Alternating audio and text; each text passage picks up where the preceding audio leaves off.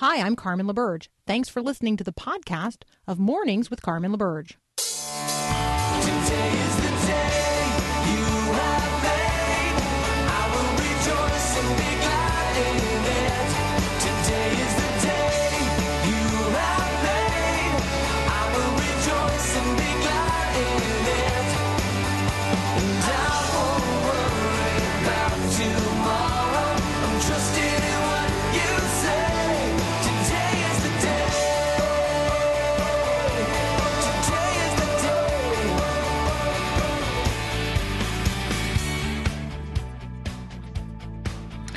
Good morning. Indeed, today is the day the Lord has made. We will rejoice and be glad in it. It is Monday, September the 30th, 2019. Or if you are celebrating Rosh Hashanah today, uh, then um, this is the year 5780. I think that's a really good perspective. I think it's a really good perspective to acknowledge that, um, according to one calendar, the calendar that we follow culturally, this is the year 2019. Um, according to the calendar kept now for almost 6,000 years by the Jews, uh, this is the year 5780. 5780. So um, if you're making out your checks today and you just want to gain a little eternal perspective on the day, um, you know, I don't really know. Can you mark your ca- can you mark your check September 30, 5, 5780 and just see what happens? I, I, I don't know. Would they view that as marking your check in the future? I, I don't know. Because then you could have a little fun talking about Jewish history and who we are as uh, as Christians with the Jewish Messiah. I mean, all it's all kinds of good conversations. Okay. Um, yesterday, I've one item of business to um, to deal with before we bring on Nick Pitts and talk about. Actually, we're going to probably continue talking about this same matter, but I want to uh, lead off today with something that uh, happened yesterday that I found really particularly troubling and I want us to uh, to deal with this here. Take two minutes to deal with this. Yesterday, there was a very prominent pastor. He often appears on television in support of the president, and he said this: "If the Democrats are successful in removing the president from office, I'm afraid it will cause a civil war-like fracture in this nation, from which this country will never heal." Now, the president went on to tweet um, something that was not actually a direct quote of that uh, individual, uh, and so fomenting conversation about uh, civil war here in the United States, uh, whether or not a president talking about that actually provokes people to respond in that way, should something like impeachment actually transpire. Uh, let me be very, very clear. Very, very clear. We are gospel people. Um, we are gospel people. We never, we never think that a country is beyond the ability to heal. And so for a pastor to say that uh, anything here might happen from which the country would never heal is simply a non gospel statement. It, it, is, it is absolutely just straightforward and affront to the gospel of Jesus Christ to say that something cannot be redeemed. Whatever we're dealing with in America, it can be redeemed. It is not beyond the power of God. It is not beyond the power of the gospel. And for us to bear false witness against our own uh, our, our own knowledge of what God has already done in human history for the salvation of humankind is just irresponsible. So, um, I I want uh, I want us as Christians to be people who are ultimately committed to the truth. Truth matters to us. Justice matters to us. I contend that we are yet one nation under God, indivisible, with liberty and justice for all. I contend that as Christians in this culture, we can have an authentically Christian witness that sows peace and not discord. I contend that we can enter into the conversations of the day and bring the light of the gospel to bear, and we can actually transform, be a part of God's transforming witness in this culture. I have not given up hope. I have certainly not given up on the redemptive power of the gospel in this culture today. So the president's reference to civil war, if he's impeached, I think directly undermines our constitutional system of government. It sows ideas into people's minds that are violent and contrary to civil society. But for a pastor to go on national television and say that the country is, um, you know, is potentially beyond redemption, that's that that's worse than undermining the Constitution because that undermines the gospel.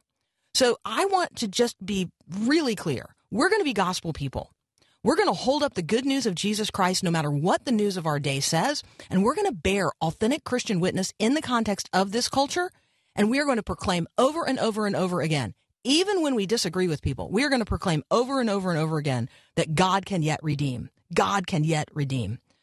Uh, it's going to be a historic week, I have no doubt, uh, and we're going to talk about the impeachment proceedings right now with Nick Pitts from the Institute for Global Engagement. That's up next here on Mornings with Carmen.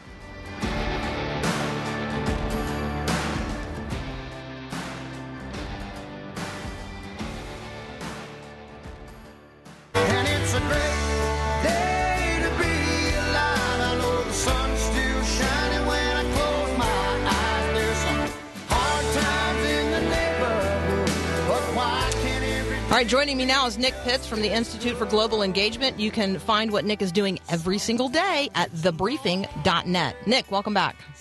Hey, Carmen, so good to be with you. Have you given up on your hope for the country?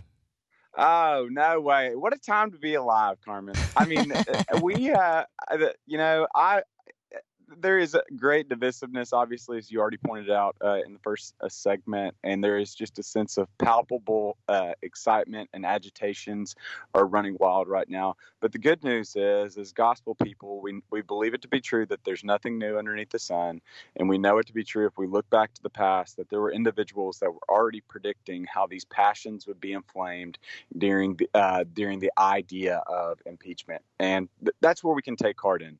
Nothing new underneath the sun. They're individuals that forecasted this 300 years ago, and uh, here we are today, uh, seeing that they are true, but also understanding what Churchill said. We haven't made it this far because we're made of hard sugar candy. Mm, I like that. I like that. So, okay. yeah. So let's do um let's let's bring people up to speed. Not everyone has been paying attention to the unfolding news related to impeachment proceedings. It certainly sounds as if um uh, those proceedings are going to accelerate this week. Um, Mhm. it, it certainly sounds as if um, Adam Schiff, in particular, uh, and Nancy Pelosi as well, are very, very interested in having this proceed fairly quickly. Tell us what uh, tell us what we need to know in terms of sort of where we are in this process. Yeah, so over the weekend, what we found to be true is that the whistleblower uh, has been working with Chairman Schiff and others on in congressional leadership to actually testify before uh, the uh, the House um, in some form or fashion. What we also found out to be true is that what we hear is that there was uh, he is now underneath some type of federal protection right now because again passions have been inflamed. Uh, there was a couple of individuals that went on television shows uh, yesterday on the Republican side, and there were uh, there were some hard questions and some back and forth that went back over that as well. But what we know to be true is that there's a process that's being formed right now. Our system has uh, has made it uh, over for the past 200 years, um, and I I think that our system is strong enough to be able, not, one, to be able to weather through this storm, but also two, to do what it's supposed to do, which is to get to the bottom of the truth. We literally just got through a two-year investigation to get to the truth of what was happening with the Russia and collusion, and we found the truth in that matter. And we can trust the system again. That just a, a mere months later, it's going to come to the truth as well. You know, I think as Christians, Nick, um, one of the things we just have to continue saying out loud, not just believing in private, but saying out loud, is that the truth does matter to us. It, It it, wherever the truth leads, that that does matter to us. That matters more than personalities. It certainly matters more than parties. Um, the truth matters to us. I think part of the frustration people experience is they don't actually trust uh, trust the truth to be told, um, and they don't necessarily trust the truth to be presented.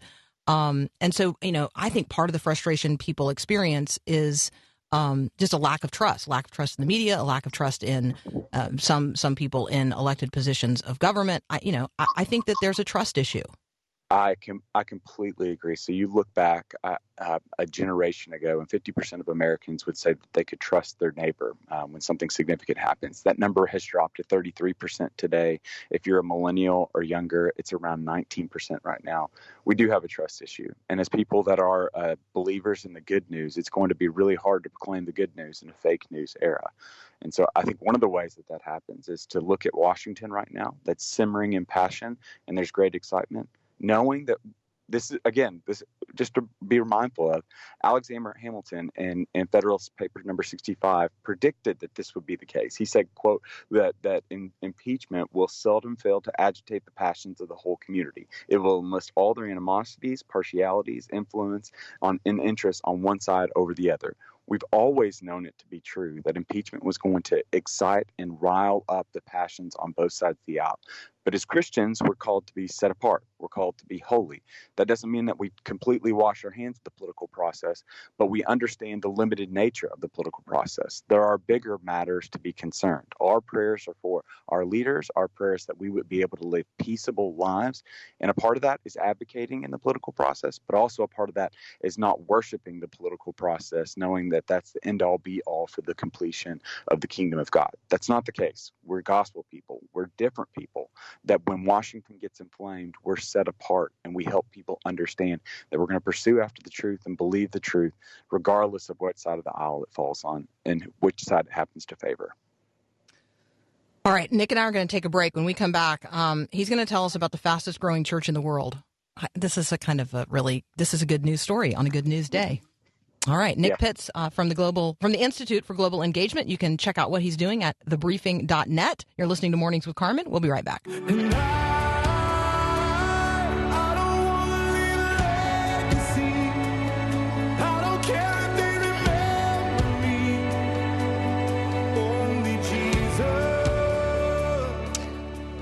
Okay, although uh, Paul Perot wants Nick Pitts and I to, want, he wants us to discuss a limited edition uh, Snickers bar that features pecans, which obviously Nick and I would both love as Oh, Southerners. I'd love it. Bring it But on. it's Oh, already goodness. it's already sold out, so I just don't even feel like it's right nor righteous to talk about it.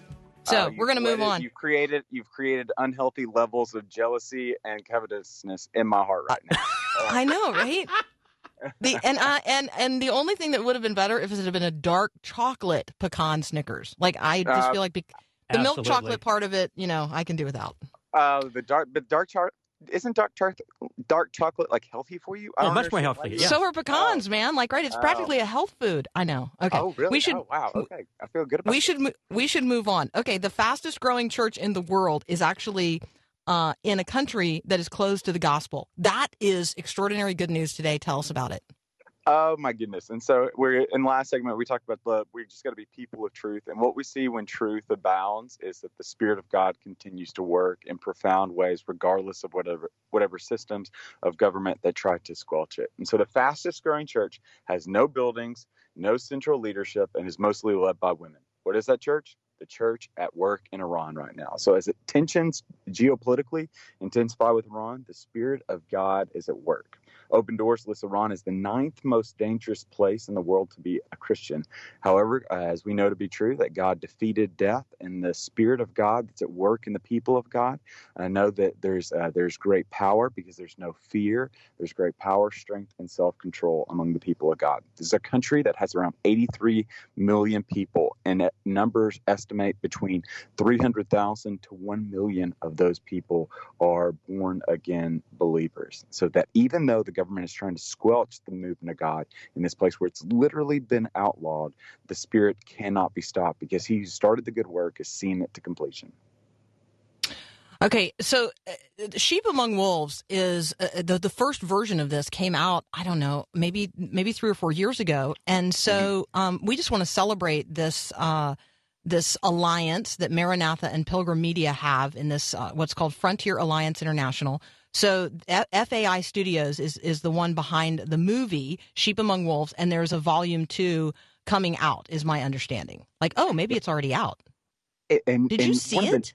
Okay, so here's I, I haven't seen it yet, but here's uh, I was uh, talking with some friends that are kind of a part of the project. If your if your listeners want to be encouraged today, I, I would you know YouTube. There's so many good things that can happen on YouTube, but if you go on YouTube and talk uh, and type in Muslim visions of Dre- Jesus or dreams of Jesus from Muslims, you're going to see how God is working in the Middle East right now through dreams and visions of Jesus, and the testimonies coming out of that right now of how one individual is is is seeing seeing a vision of Jesus and then leading his entire village, leading his entire family to to see the God to see the God of the universe. I mean, it's just absolutely phenomenal what's happening. And again, this is uh, like what you said at the beginning. It's important for listeners to understand. Like this is even when it is prescribed and it is prohibited to share the gospel message. Literally, and Christianity is spreading. And I love what one of the intelligence ministers says. He says that there are ordinary people whose jobs are selling sandwiches or similar things. Like the, penal code prescribes the death sentence for proselytizing and attempts by non-Muslims to convert Muslims, but that isn't stopping it. There's there's been over 500 uh, in, instances of the government officials trying to seize and taking uh, arresting Christians for practicing their beliefs, but yet the Spirit of God continues. This is such great news. It's it really it is extraordinary, and it it it makes me mindful of um, God's redeeming power, His nature, um, His His devotion to the salvation of people. Like we we worship a God who's not only great, He's genuinely good. God Mhm. is genuinely good, and His heart is that people would know Him. Um, and in knowing him, be be saved through him by grace in Jesus Christ. Like that is that's what's going on globally. I think we fixate so often on what's happening either in our immediate life, like the pain we're experiencing right Mhm. now in our back or our lower leg or the back of our head, like whatever, right?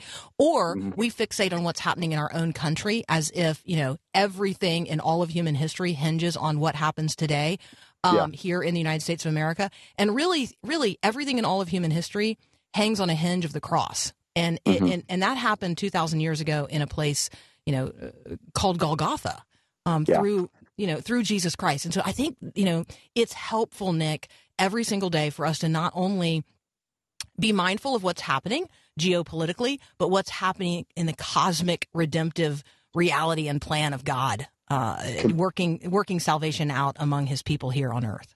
Completely it is so easy just to myopically get focused with what's happening in our own personal lives or maybe here in the US but here take great heart that even though we may be losing the quote unquote culture wars here in the US Aslan is still on the move.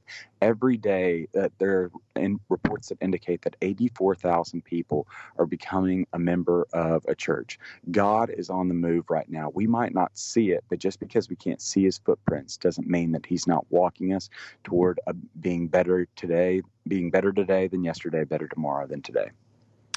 Um, so right now, people are pounding their steering wheels, saying "Amen, Amen, Amen." Like, right? I know Mm. they are because that's what my So husband good. would be doing if he were listening to us right now. Um, that's what he would be doing. He'd be like, "Amen, Amen, Amen," pounding the steering wheel right as he's driving. So, uh, if that's you and you're listening right now, Nick Pitts and I are with you in heart and in spirit and in eternity because we are brothers and sisters in uh, in our Lord and Savior Jesus Christ. Okay, you guys have to go to thebriefing.net today, thebriefing.net, because um, if you haven't seen it yet, the the video of the little tiny kid absolutely laughing. I mean, I I actually uh, bookmarked this on my computer so I could just watch it over and over again. This dad is holding a W, which obviously, if you turn it over, it's an M.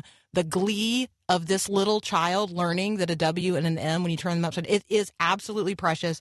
And that's one of the things Nick does every single day is he finds a culture clip for us that brings us great joy and reminds us of the joy of our salvation, not just how the gospel bears on the headline news of the day, but the genuine joy of the gospel. Hey, Nick, we've got two minutes. Can we um can we talk about I, I loved this piece on what we tell ourselves when we knowingly sin. yeah, the fundamental fundamental attribution error. There's a there's a idea that we kind of build these stories and justifications around our kind of our our uh, inappropriate sinful behavior. And what we know this to be true right? Like i mean even in even when we see in romans like our heart will be hardened by the deceitfulness of sin. So our heart gets hardened and that allows our mind to be able to run and have this justification that what we're doing is all right. And what i uh, highlighted is the idea of littering. Uh, littering uh, there's it, it's abounding. 75% of americans have said they've littered sometime in the past year. And what you do when you litter is obviously you just put a microphone up to uh, creation that's groaning for redemption. Um, and what we see is that littering not only is just alleviating yourself of trash and, and putting it in a proper place, but it's also covering over the crevices of God's grace that He has crammed His goodness into this entirety of the human world. And so instead of just allowing a heart to be hardened and allowing these justifications for these inappropriate and sinful actions, allow the gospel message to be that. Uh, allow the gospel message to shine a light on that inappropriate behavior and also to soften your heart so that you might see that God is doing a great work in creation and he's calling you to be a part of that as well. So, um, my freshman uh, college summer, I worked for a month at a young life camp called Windy Gap. And um, it's where, you know, college students are actually giving part of their summer to serve high school students that these high school students might come to know Jesus. Like that's the, that's really the, the formula there. And part of your role and responsibility on student staff over the summer is you never, never, never, never step over a piece of litter. Like if, if someone else has dropped it, it's now your responsibility on student staff to pick it up. Yeah. And um and and what we talked about was just acknowledging that's a little piece of Satan. Yeah. And you have Oh, you have the opportunity today to pick it up and throw it in the trash. And let me just What- tell you, it is so edifying to pick up little pieces of Satan and throw him in the trash. what a humbling picture that looks like too as you're on your way you're busy you're making your way to whatever is next but you're even if you're dressed in a suit today to bend, bend, bend down and pick up a piece of trash how what not a humbling picture that even this minor piece of trash when i'm looking my very best it's not below me to do something like that Uh, and and you know, and in Christ, right? I mean, that's just an Yeah, example yeah. of he he saw nothing as beneath him to do on our behalf. I- Okay, so as watching the- Christians today, let's just ask our listeners if they could do that. Could you today pick up some litter, pick up some trash in evidence that nothing is beneath you in Christ and you you are able today to pick up a little piece of litter and sort of throw Satan in the trash today. It's pretty empowering. Okay, uh, Nick Pitts, thank you so much. You guys check it out at thebriefing.net. We'll be right back.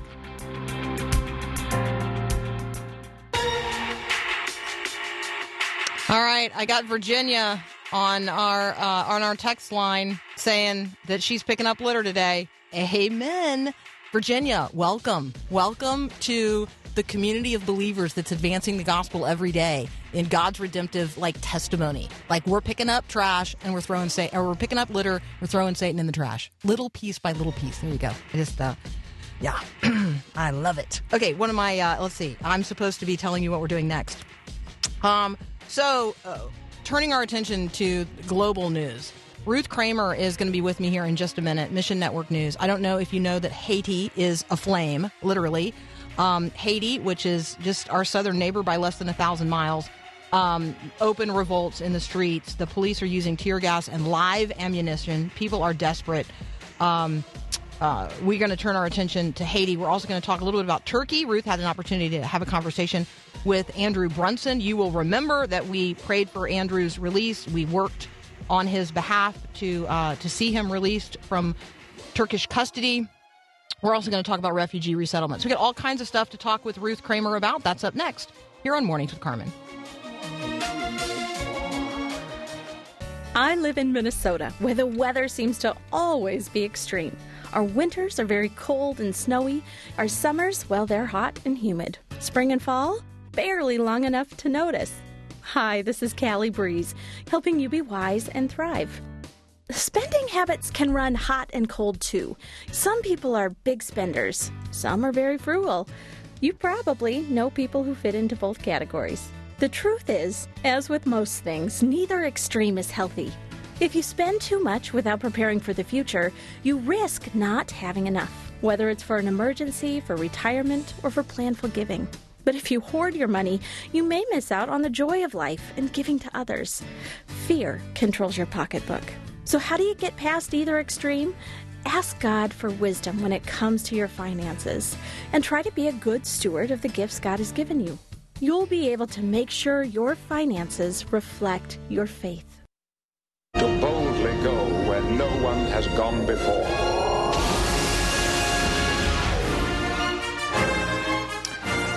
Okay, joining me now is Ruth Kramer from Mission Network News. You can check out what we're talking about today at mnnonline.org. MNN stands for Mission Network News, mnnonline.org. Ruth, welcome back.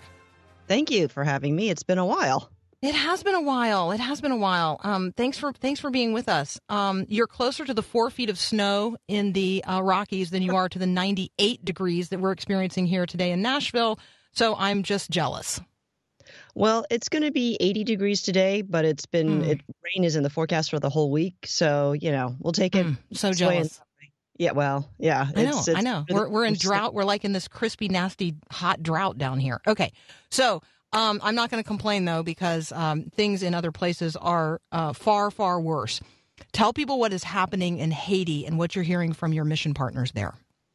Well, Haiti has actually gone all, all upside down and sideways. Um, if you haven't been following what's been going on there, the country is actually gripped in a crisis right now. Um, massive protests. Usually, when they have demonstrations, they're very orderly. They're um, planned, and there's just a lot of things that they that people can get out there and and demonstrate. Uh, their particular perspectives on an issue in the streets. Um, a lot of what you see in the media is what happens when they don't feel like they're being heard. So when you see the fires and the cars being burned and um, the riots and everything, it's because three weeks of protests have really garnered nothing from the government, and that's where we are right now. It's been almost a month, and people are very angry about uh, how President Jovenel Moise has been handling things. They're accusing him of corruption because there was an oil deal made uh, with Venezuela that was supposed to provide fuel to Haiti, and it, nobody knows where the fuel is and nobody knows where the money is. Um, so you have a situation where you have rampant inflation, uh, shortages on food, fuel, uh, fresh water, all that kind of stuff, and so people have finally just reached their their limit and they're they've been out on the streets protesting. Now, what happened over the the last three or four days is that the protests just took a really nasty turn. Um, there have been some deaths in relation to the what's become riots. Um, the government really is kind of just hunkering down, and they're saying, "Look, we're going to put a call out there for a unity government. We'd like to be able to address some of the concerns that you have, and uh, let us get started by putting by appointing a prime minister."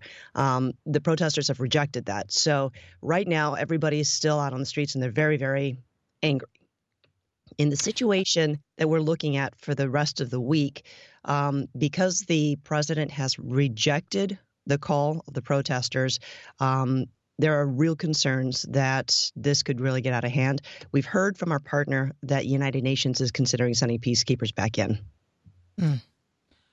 Remind us. Um, I mean, Haiti is not that far away. I mean, I, I Haiti is uh, less than a thousand miles from you know the United States of America. Uh, it's certainly less than a thousand miles from Miami.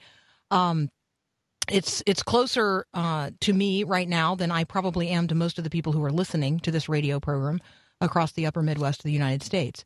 Um, remind us what I mean. Why why is Haiti such a perpetual mess? I mean, that's that's uh, I know that's kind of harsh to say, but it seems as if this is a a near neighbor.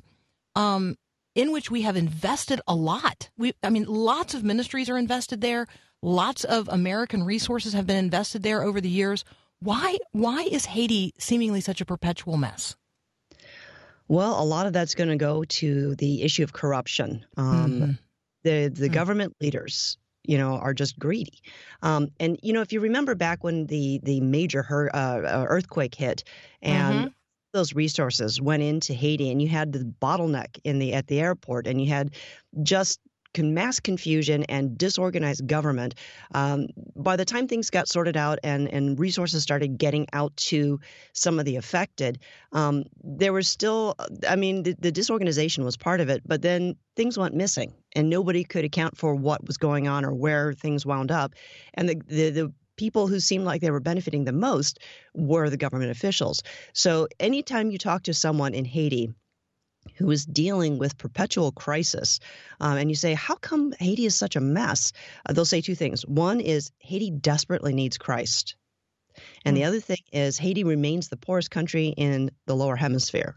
Um, and uh, they are just filled with government officials who are just lining their own pockets. So you're dealing with massive issues of corruption and people who don't necessarily have a firm grasp on how to fix the situation because what's being suggested now is you guys got to start over. Just start from scratch, you know, get everybody out of the government, re, just redo the whole thing. And the idea of what what's going to what it's going to take to redo the government, to start from scratch, to um, start from ground zero, is almost impossible. So now people are going, well, what's our best option?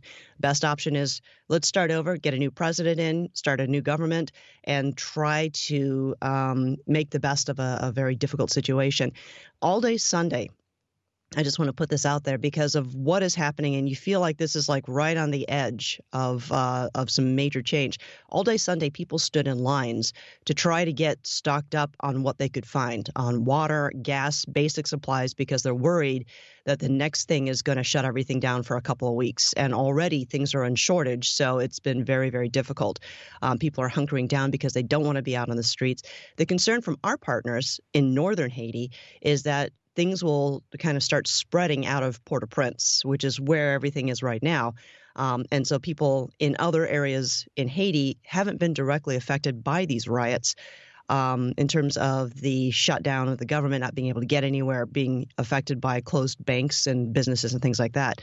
Um, but the concern is because it's a national issue. Uh, that it would spread because we've seen that happen before. In fact, it happened earlier this summer. So um, just be praying for your ministry partners. If you if you are sponsoring a kid in you know through one of the many ministries that works in Haiti, be praying for the leadership of those ministries because they're going to have to make some interesting calls in the next few days and keeping their kids safe and keeping the families uh, safe or trying to make sure people are resourced with food because when things like this happen, people no longer have access to food and some people go without food for few several days. All right, let us be uh, prayerfully attentive to the issues in Haiti, and for those who are engaged in, you know, what I would describe as nation building and nation rebuilding ministries. You know, this is uh, this is this is an opportunity yet before us. Ruth Kramer and I will be back in just a moment. She had the opportunity to have a conversation with Pastor Andrew Brunson. Uh, you will remember him as the Presbyterian pastor who was imprisoned uh, wrongfully in Turkey um, for, I, as I recall, more than two years. My math could be off. Ruth will remind us about all of that. She'll also give us an update on what uh, Pastor Brunson is up to today. That's on the religious liberty front. Next, here on Mornings with Carmen.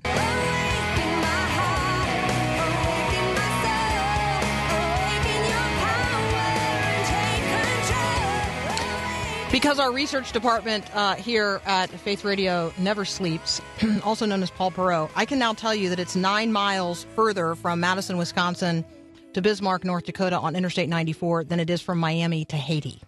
So those of you who are listening uh, this morning in uh, in Madison on 104.7 FM or 1190 AM, and those of you listening at our Bismarck affiliate at 89.1 FM, uh, the, you you guys are actually nine miles further apart than are the people in Florida from the people in Haiti. So just giving us a little bit of perspective that we can. Uh, thanks, Paul, for that. No problem. Um, Ruth, yeah, thank you. Ruth Kramer is with us from Mission Network News. You can check out everything that she and I are talking about today at MNN Online, Mission Network News, MNNOnline.org. Um, Ruth, uh, remind us of the situation in Turkey and then take us into your conversation with Andrew Brunson. Okay, well, the situation in Turkey, in terms of uh, its connection to the Christian community, is I don't want to say necessarily strongly deteriorating, but it's That's good It's- language. it's not getting better. Um, we just got word through our partner Middle East Concern that Turkey expelled yet another foreign Christian out of the country.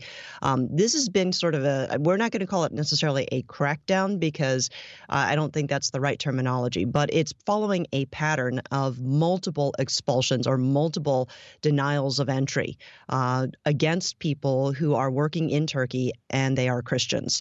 Um, as far as what as we know from Middle East Concern, there have been at least 23 cases of expulsions or denials this year alone. Um, so it the, the pattern has accelerated. Um, and what we know is that um, Erdogan has has really gone public with his intent to turn Turkey into a Muslim state.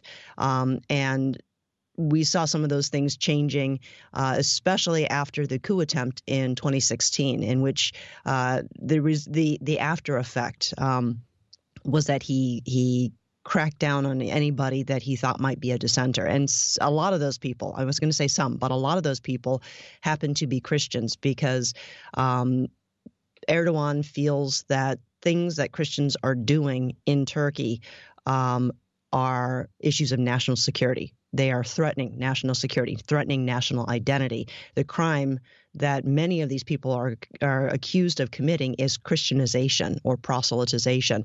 Um, changing the identity of Turkey because the whole idea is like to be Turkish is to be Muslim, to be Muslim is to be Turkish. So if you're doing something against that, then the the state looks at it as a high crime, and that's what you're seeing a lot of things happen in terms of uh, the effect on Christians and why Christians are starting to feel um, the pressure now that's changing.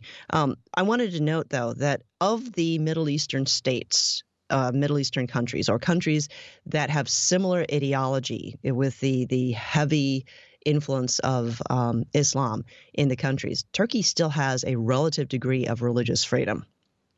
It's just that I think that you're seeing the storm clouds gathering on the horizon and things are actually starting to change.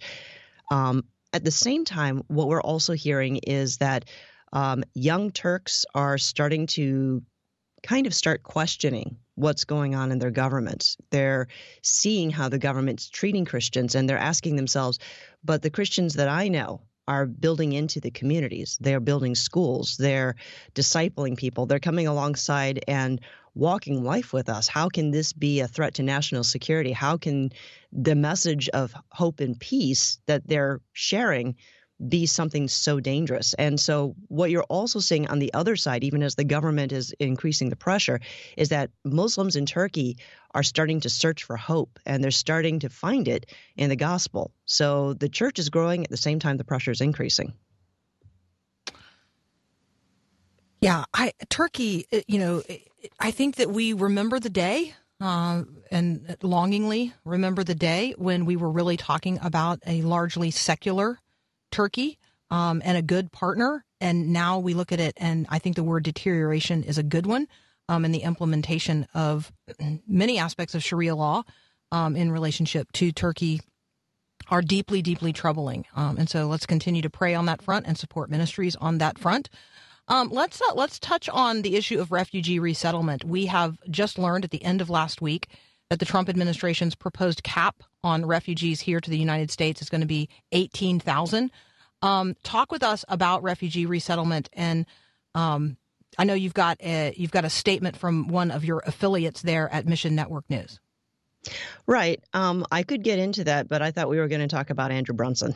Oh yeah, yeah. Sorry, I gosh, you know, it's because I'm looking at my sheet of paper. Yes, let's absolutely. You had a conversation with Andrew. Let's uh, let's let's talk about that before we get to the refugee question. Thank you, Ruth. Sure. Um, I ran into him at the conference Missio Nexus, which connects the North American Church to mission organizations. And uh, I got to admit a little bit of fangirling, you know, when I realized uh, we have the opportunity to speak. That to happens some- a lot to Presbyterian ministers. Lots of fangirling. Yeah. So one of the things, you know, as as you listen to him tell a story because he's going to tell his story. One of the things I wanted to ask him was, okay, everybody knows this side of your story. You were imprisoned uh, for your faith for two years. Uh, he was imprisoned October 6th in 2016 and released October 15th, 2018. Um, so you faced a lot of some di- difficult issues there, and and you came to a crisis of faith in that first year. What now? Um, and what he's saying, you know, right now he's sort of in that that stage of everybody wants to hear from him and hear him tell a story, and um, he's he's happy to to share that, and he and he shares his crisis of faith. But one thing he really wants to to put out there in front of people is that um, not only that there is a the state of the church in Turkey, that there are believers in Turkey, but also something that we need to be aware of is that we might not be prepared in the United States for a crisis of faith, and that we could be seeing a massive falling away if we don't start preparing not only ourselves but our next generation for that crisis of faith, ground them in the Word, and really prepare them for what it is uh, to be a follower of Christ in a day and age that is changing and shifting. Um, that is his main concern. One of the, th- you know, when when I've heard. Well, I asked those questions in the interview, and then I saw a couple of articles that came out, and that seems to be the thing that he's focusing on right now, in terms of um, new ministry, and that is to prepare people for a testing of their faith because it's coming. And so he's encouraging everybody to continue to pray for the believers in Turkey, for believers under fire, under pressure around the world, but also to really examine what we can do right now in our relative time of freedom to prepare ourselves, to really ground ourselves in God's word and prepare our kids for what is coming. Uh, I think we, in in the, the people who've experienced relative freedom, religious freedom, um, take it for granted a lot. Um, and we are one of the few countries where it's still um, a thing where we can go to our churches and our houses of worship and we can openly identify as followers of Christ. And that might be changing. Uh, indeed. Um, we we just had this conversation a couple of days ago uh, it, about you know how do you teach these texts of Scripture that so clearly indicate that as Christians, you know, we are going to experience a cost, um, a, a cultural cost, a very real cost. Uh, you know, would you be willing to give up your job? What if it was required of you? You know, the, the public testimony of being a Christian is still relatively um, uh, popular in the United States, although we we certainly recognize that um, that there is a challenge posed to each and every one of us uh, who's going to be outwardly Christian when the culture is growing increasingly secular. So. Um, Ruth, thank you so much. We're going to have to leave it right there. Folks are going to have to go to mnnonline.org for all of the things that I, I wanted to talk to Ruth about, but I didn't move fast enough to get to. Ruth, I'm I'm sorry. Obviously, you'll be back. We thank you for that. We thank you for what you do every day at mnnonline.org.